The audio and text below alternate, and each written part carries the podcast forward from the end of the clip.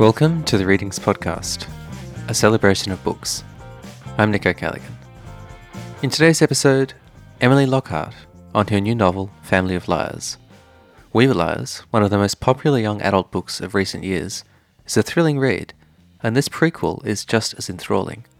Set on the same private island owned by the wealthy Sinclair family, the story takes one of the adult characters in We Were Liars and looks back to her teenage summers on the island and the simmering passions and tragedy that occurred during her 17th year.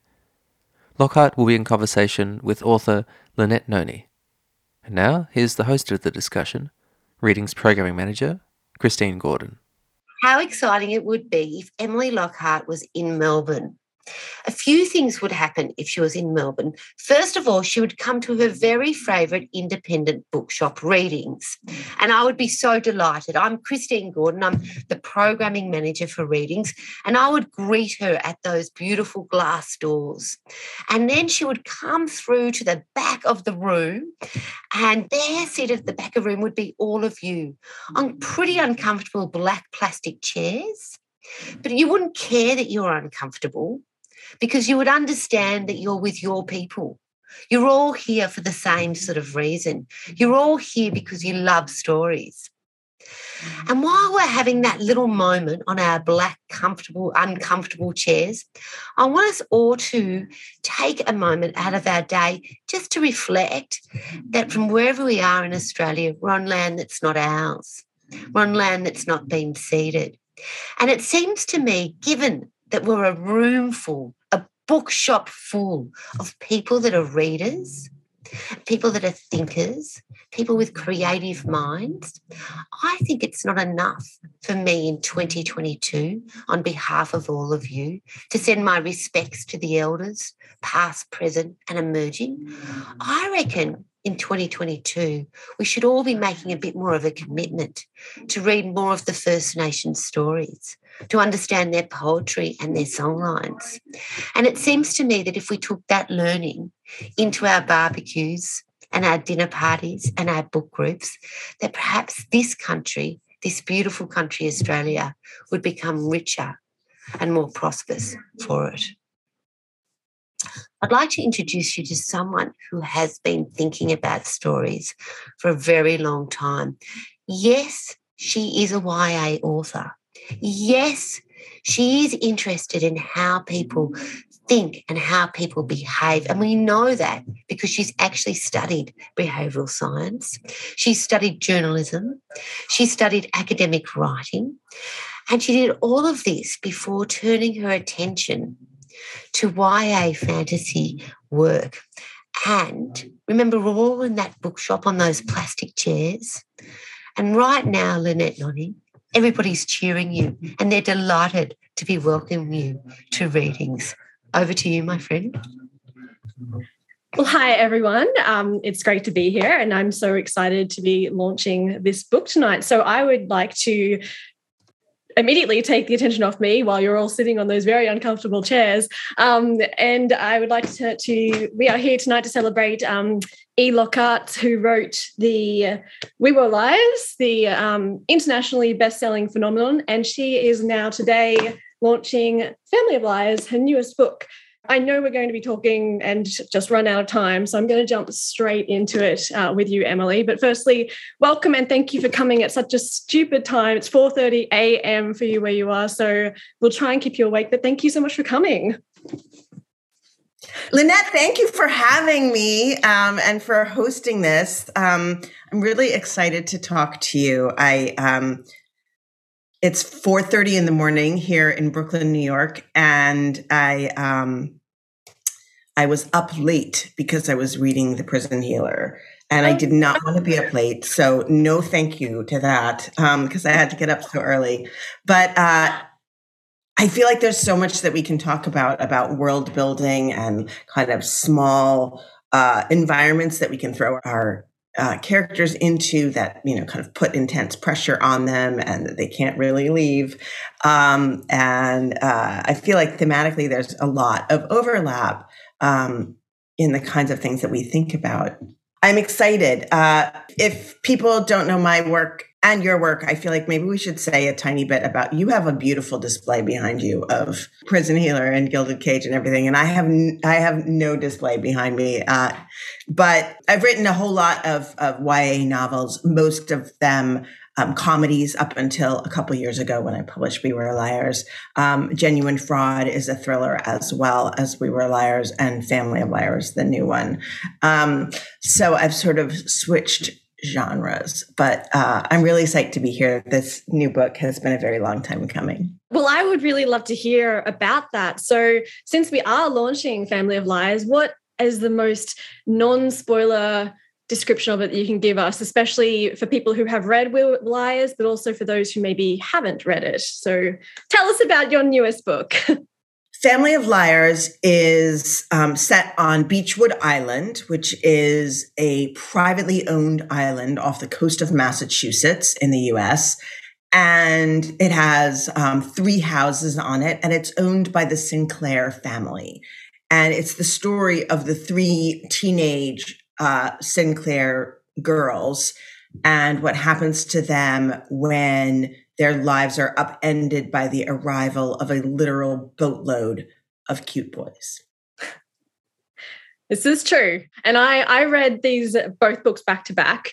Um, and I struggled with figuring out if I enjoyed more spending time with the liars in We Were Liars and then with, you know, with the boys in um, in Family of Liars. And I was like, I you know, because they both kind of merged seamlessly, the two books together. And I was like, I don't know which I prefer more. And I'm just going to be happy loving both of them. So did you like, did you have a preference between the characters that you enjoyed spending the most time with? In We Were Liars, if you've read it, I don't think this is a spoiler you know, We Were Liars centers on the friendship between a group of four people who call themselves the Liars or whose family calls them the, Liars.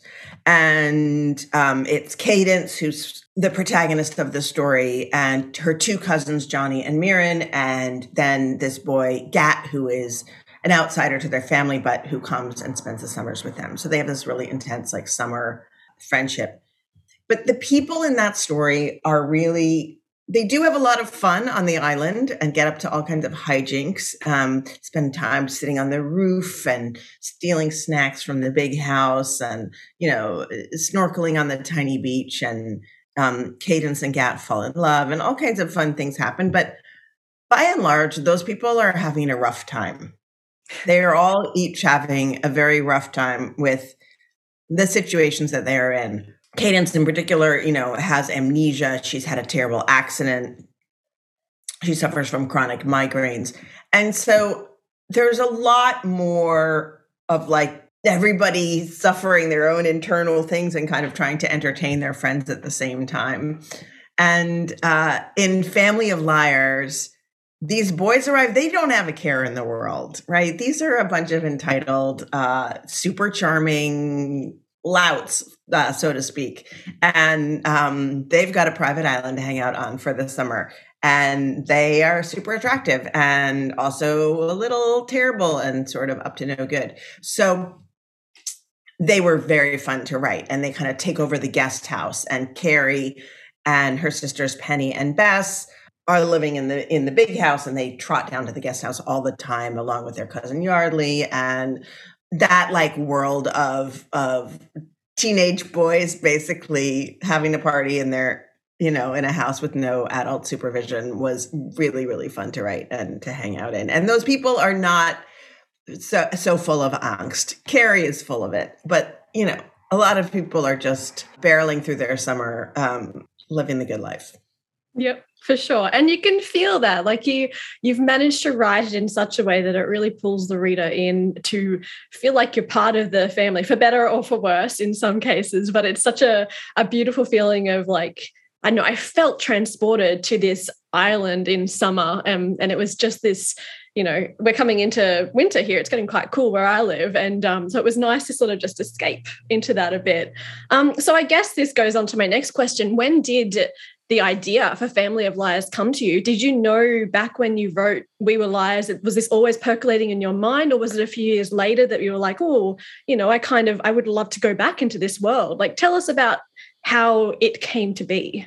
Thank you. Yeah. Well, I mean, just so people know, the usual way that that a sequel would happen is that you would pitch a book series um, to a publisher, right, and then they would come out usually about a year apart, which puts you on a really tight writing schedule. It's really hard, and I actually noticed your Prison Healer, and and and uh, Gilded Cage and Blood Traitor came out even closer together, right? That was delightful. Did you have them all teed up and all written and ready to go? No, and um, and when I uh, when the publishing contract came in, it was um, in November 2019, so none of us knew COVID was going to happen. Um, and so my publishers were like, "Let's see if we can work about this on an accelerated schedule and see how we go." And I was like, "Well, we'll give it a go, see how we go." And then COVID happened, so it was just like it was not ideal um, but it's you know we're coming to the end of it now so it's it's fine. So i hear you the yearly releases you know they are they are tough um, but you know you had multiple other things happening in your world i had well, a lot of things so. going on um, but so does everybody right? But what happened was i published we were liars in 2014 and it was a bestseller. I felt very lucky. It came out in australia as well but that was kind of the end of it, right? My publisher was interested in a sequel, but if you have read We Were Liars, you know that this is not a good book to write a sequel to. Um, a lot of what people like about it could not be uh, repeated. I couldn't really bring you back into that world in the same way in a sequel. So I really just said no. And I went on and I wrote Genuine Fraud and I wrote Again Again and um, I wrote a superhero for DC Comics, and I went about my business. And then during the pandemic, um, relatively quickly, actually, um, people began making videos about We Were Liars on TikTok. So I don't know who did that first. I don't know who did it best, but there were a lot of videos, and some of them were really popular of people either making aesthetics that kind of bring you into the world of the Sinclair family and Beechwood Island and give you that feeling, or crying, mascara running down their faces and snot coming out of their noses and uh, you know, having like a big response. And some of those people loved the book, some of the people hated the book, but they had a big response. And um, this brought the book back onto the bestseller list, and it's been there for 20 months. So thank you to those filmmakers. Um, I feel really lucky that you happened to pick my book to uh, make videos about, among others. Um, anyway, all of that is to say that I have um, a very good friend in the novelist Gayle Forman, and she wrote If I Stay, and more recently, um, We Are Inevitable, and I Have Lost My Way. She's a wonderful YA novelist. Um, and If I Stay was made into a movie. Anyway, Gayle lives near me in Brooklyn, New York, and we like to go out um, as often as we can and walk around the loop in uh, the park that's near our homes. And we, you know, it's kind of like middle aged lady exercise time, let's be honest. It's not always, uh, you know, novelists um, talking about story, you know, but but it was on that day. So she said, you know, this popularity is like a gift, right? You have readers for this world of Beechwood Island. I think you should write some kind of follow up book. And I was like, oh no, I can't write a sequel because blah, blah, blah, blah, blah. And you know, and and she was like, "Well, write something else. You know, write a story of of one of the other characters or something." And I was like, "I can't do it. It's not gonna be good. I don't want to." And she really basically, she was like, "You are lucky. You have readers right now. You have them. Write something they would like to read." You know, and I. She just kept at me, and we talked about ideas for the whole hour that we were walking around this park. And she threw out some ideas and I rejected them, and I threw out ideas and I rejected them. And eventually, you know, it it's such a gift to have somebody force you to brainstorm because you don't want to. But if they keep kind of stimulating you and keep asking you questions, you come up with something that you wouldn't have come up with. And that's what happened with Family of Liars. I basically went home from that walk with a book idea. Well, and what's so clever about it as well is it is a prequel, but you've also and I'm not giving spoilers because it only came out this week, and I'm assuming everyone here hasn't read it. Um, but you've done it in such a clever way that it technically also kind of is a sequel, the way that it's narrated and who it's narrated to. And so there's that beautiful tie in for people who've read the first book, and there's the nostalgia of that, while kind of introducing us to characters who we've already met, but growing them and developing them in ways that we did not get in the first book. So I guess I'm curious about your process for that. How did you get into the mind of the sisters who were at one, you know, when we first meet them, they're older, they're parents. Um, but then in in Family of Liars, you brought them back to them being teenagers. Did you have a process for, I guess, figuring out how to keep them as real and relatable, but also bring them into a way that they are teenagers and how they would then develop? Like, how did you do that? Well, I don't know. The person who is me who, you know, goes grocery shopping and and uh, takes care of housework and even the same me who's doing this interview and goes to meetings about publishing things like that's not quite exactly the same me as writes a novel.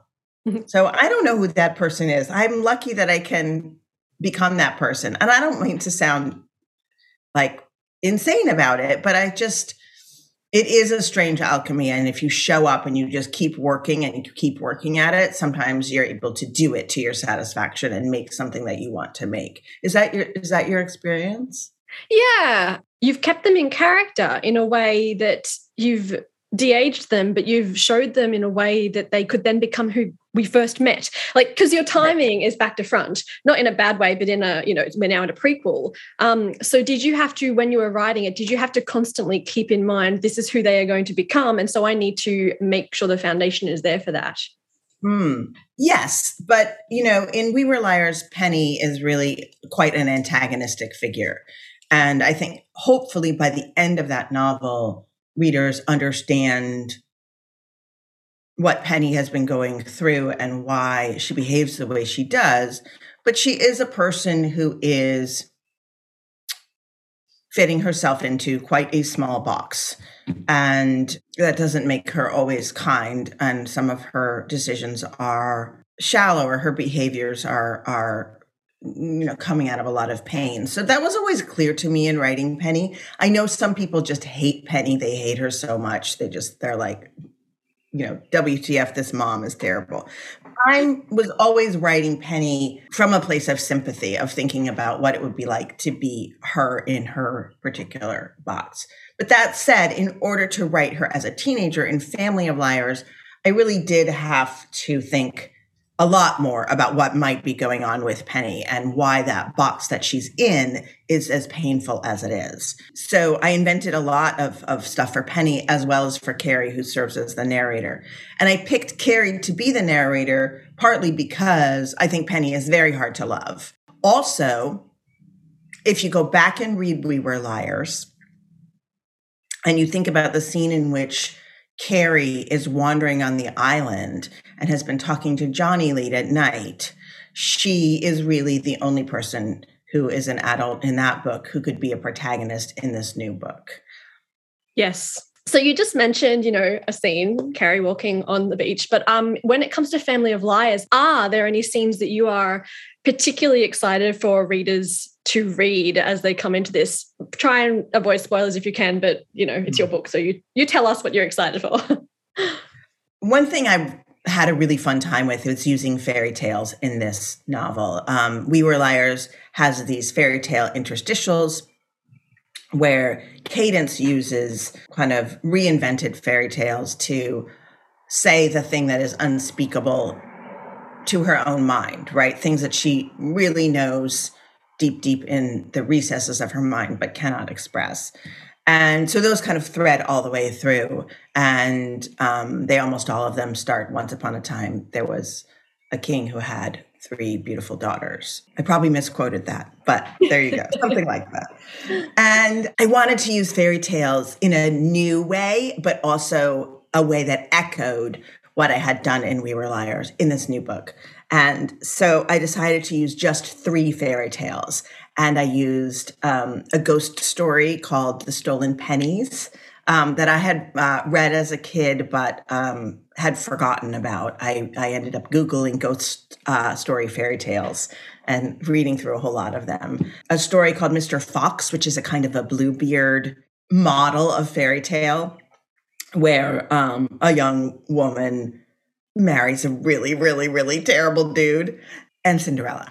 So I I chose Cinderella as like the story that people would already know, and I um, I'm really excited for people to read those fairy tales and get to the moment when all three of them um, kind of reveal themselves, and um, hopefully that's the moment in the story where the plot kind of goes chung chung chung chung chung chung chung, and everything kind of makes sense.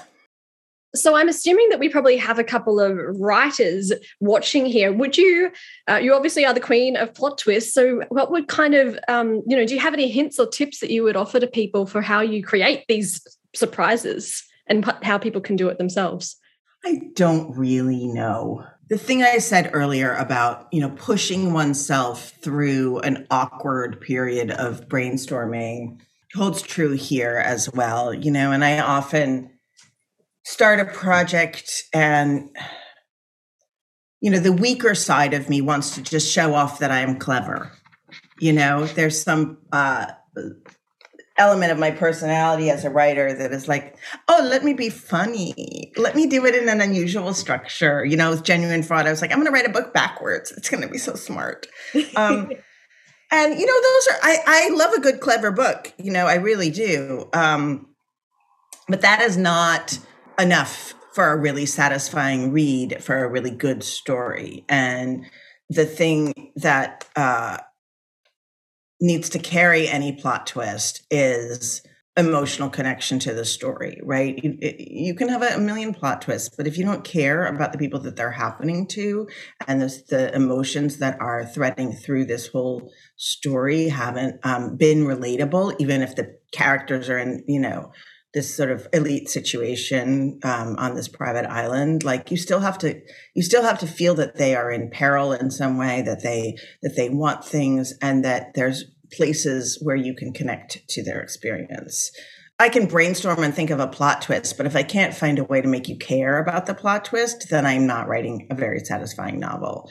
That is not a, an answer to how i do it because i don't i don't i brainstorm until i think of something and I think it's one of those questions that is a hard thing to answer because, you know, so much of what we do as writers is instinctive and we are stuck in our little writing bubble and hoping that what we write will work out. Massive success for this series. You spoke about it before, you know, it went viral after the fact and it's been, you know, bestseller for insane amounts of time now. If you could go back to 2014, maybe a couple of days or even the night before it was published, and whisper something to yourself, um, what what would you tell yourself? What would you what would you say? I think I would say it's about the work. You know, it is nice when you have readers. It is nice when you have sell books. It is nice to get paid for making art. That is a wonderful privilege, um, job wise. All these things are nice. It is sometimes entertaining to be on the internet.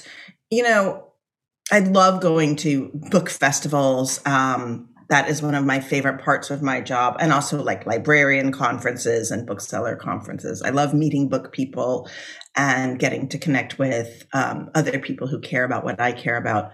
But that's not what it's about, right? It's about trying to make stories that touch people, trying to talk about what it is to be a human, trying to make some art that maybe lasts or touches people. And so I think over and over, like, what I've found is that I need to return to me and the story, mm-hmm. right? That's the only thing I can control. Some of my books are popular. Some of my books are not popular. Some books come out and feel like total failures, and that's okay. It's got to be okay. It has to be okay, right? I have to just be know how lucky I am that my book came out at all, right? And that I got to make this book and earn my living this way, and um, that I get to be a storyteller. So I just, I just always return to the work and try to make that my focus instead of whatever else is going on. What are you working on now, or what is coming next for you? Oh gosh. I wish I knew, you know, one of the strange things about Family of Liars is that they dropped it into the publishing schedule. Mm-hmm.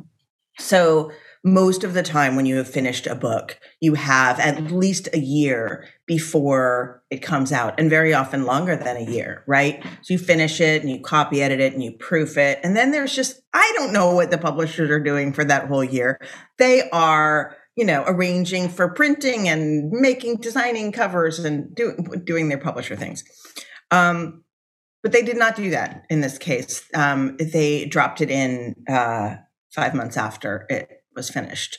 I feel like I just finished this book. You know what I mean? And um, I have a strange project that I've been working on that I have set aside for a little while that is connected to a fairy tale that I keep thinking about um, I'm not sure I'm going to return to that project right away. I will finish it someday, you know. It's sitting there waiting for me um, to say hello to it again. Lynette, I think you've asked such great questions, and thank you so much for your time. And congratulations on your pending release of your final book. That we haven't got so many questions. I've got a couple of people have asked me which book, Emily, they should read first. Does it matter? Are they standalone? What should they do? They should read We Were Liars first. We Were Liars. Yeah, that's yeah. what I think too. Okay, good. But you know, I've got a couple of questions for you, Emily, if that's all right. There's a lot of messages of people saying hello, they love you. There's a lot of that coming in. But what I want to ask you is whether or not that these amazing sort of characters, and are they based, and please, you know, you don't need to name any names, are they based on people that you know? Oh, God, no. Surely there's no traits of the people that are surrounding you in your books? Well i mean here's here's what i think. I think that every family fights right? There's conflict in all kinds of families yeah. and both of these books in some way are about the moment when as teenagers and this may be more universal to western cultures and maybe even more to america than um, than other cultures, but they separate from their family of origin, right? Teenage people start to question what those grown-ups are up to. And what those grown-ups are up to is sometimes pretty rotten as you become more educated, become more yourself, and begin maybe to separate from the institutions besides your family that might have shaped you, such as your church or your school um, or your sports team, right? Uh, these institutions shape you, give you values, and then as you're old enough, you start to question those values, and sometimes you're right to question them, to rebel against them, and to interrogate them. And in any case, it's a process, right, of becoming an adult. And I'm so interested in that. That's why I like to write YA. I think it's the most interesting time of life. And I think both of these books are really, mm-hmm. are really about that, among other things. And then I am taking my own self and I am putting myself into these characters. So, you know, I have never been, as Cadence in We Were Liars is, an heiress.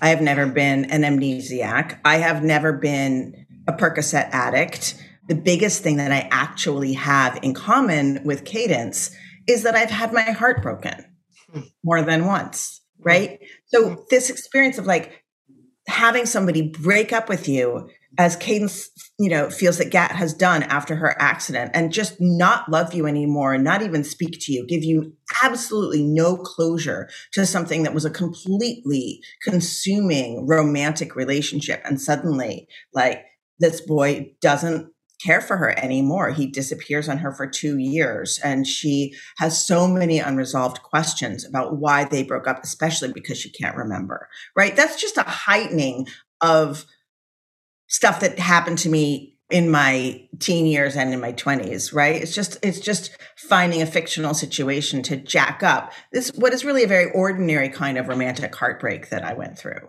from Gat's perspective, Gat is a middle class New Yorker. He's the kid who's uh, always got his hand up, right? He's got one foot in and one foot out of an educational institution. I took a lot of my own experience and translated that into Gat's kind of emotional life and position, um, even though his lived experience is very different from mine as a boy of Indian heritage and uh, so forth. Emily, I'm interested in when you're writing sort of a YA and you're writing something that's so clearly a universal truth for so many people when you talk about the heartache and when you talk about privilege and class like these are these are people's lives is there a message that you're trying to create out there is there an understanding for example that, that you're a feminist for example is that sort of an underlying message that you try and put through in your work well i mean a feminist is just somebody who believes that women are people you know like a full a full person with full rights i think that's gonna be threaded through my work no matter what I do. It's not a message that I have to con- uh, consciously send. I mean, I'm saying this as a person with a PhD in literature. Mm-hmm. I don't think that novels have messages. I think a novel is a big, complicated utterance, work of art that one makes because one is wrestling with questions and issues that are too complicated and too unresolved and too self contradictory to put into a message, right? If you could write a message, maybe you'd write a smart essay and send your message out into the world clearly, mm. right? A novel is not a clear way to send a message. A novel is one human brain at work on a set of complicated problems that do not settle easily. That's so interesting. I, I, just really love that answer so much. Thank you. I, am going to think about that for quite some time. I, I, feel like I could speak to you for a really long time, Emily, about just even about critical thought and how important that is, and how YA fiction can really change somebody's life to be giving people those sort of considerations. But uh, there's a couple more questions coming through, and we're running out of time. Okay. Uh, look, people want to know quite a lot about your writing process, and I don't know whether you're a person that can answer a question quickly. My guess is not. Right. So, do you write from the very beginning to the very end in one sort of straight line, or are you a meanderer? I'm not a meanderer, but I mm. um, I don't write in order. Um, with genuine fraud, which actually goes backwards, you can. I really did not write in order, but uh, same with Family of Liars and We Were Liars, which is I am using a word processing program called Scrivener. Lynette, do you use Scrivener? I love it. Yeah, saves uh, yeah. my life. right. I mean, I I learned about Scrivener because all of the long fantasy writers I I knew were using it. Um, it's essential for for plotting out anything that goes book to book to book, and you really need to be able to see the threads of your of your plot.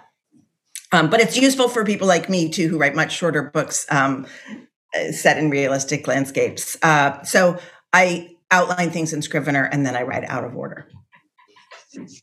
And have you ever had to overcome writer's block? Is that something that you have to do, or you're just when you're doing those sort of walks around the park, or are you constantly creating?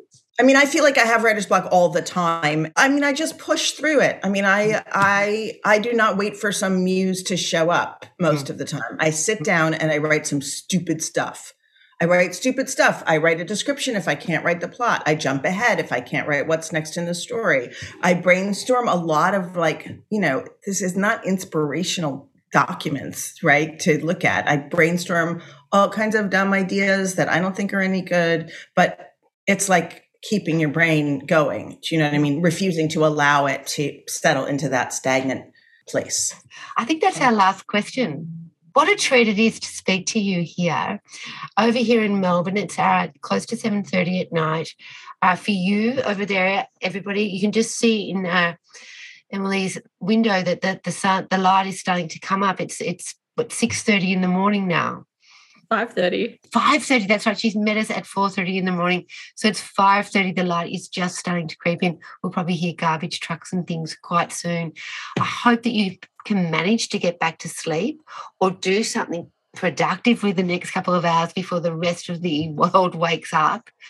We have completely been delighted by your conversation tonight. Thank you so much for making us feel so welcome into the way that your mind thinks and the way that you create a pure, pure treat. On behalf of Allen Unwin and on behalf of Readings and on behalf of everyone here, thank you so much.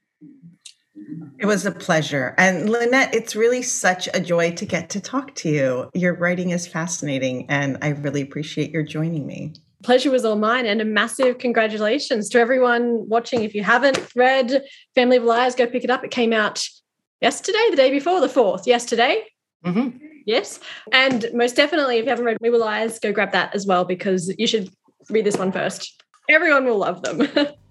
Thank you both so much. And to all of you out there, good night. Keep reading. And I look forward to seeing you another time very soon. Good night. You can stream previous episodes of the Readings podcast at our website, where you'll also find all kinds of other recommendations for great books, music, film, and TV. You can also sign up to e-news or to receive our free monthly newsletter, The Readings Monthly. The Readings podcast is produced by me, Nico Callaghan. The show's music is by Tom Hoskins. Thank you for listening.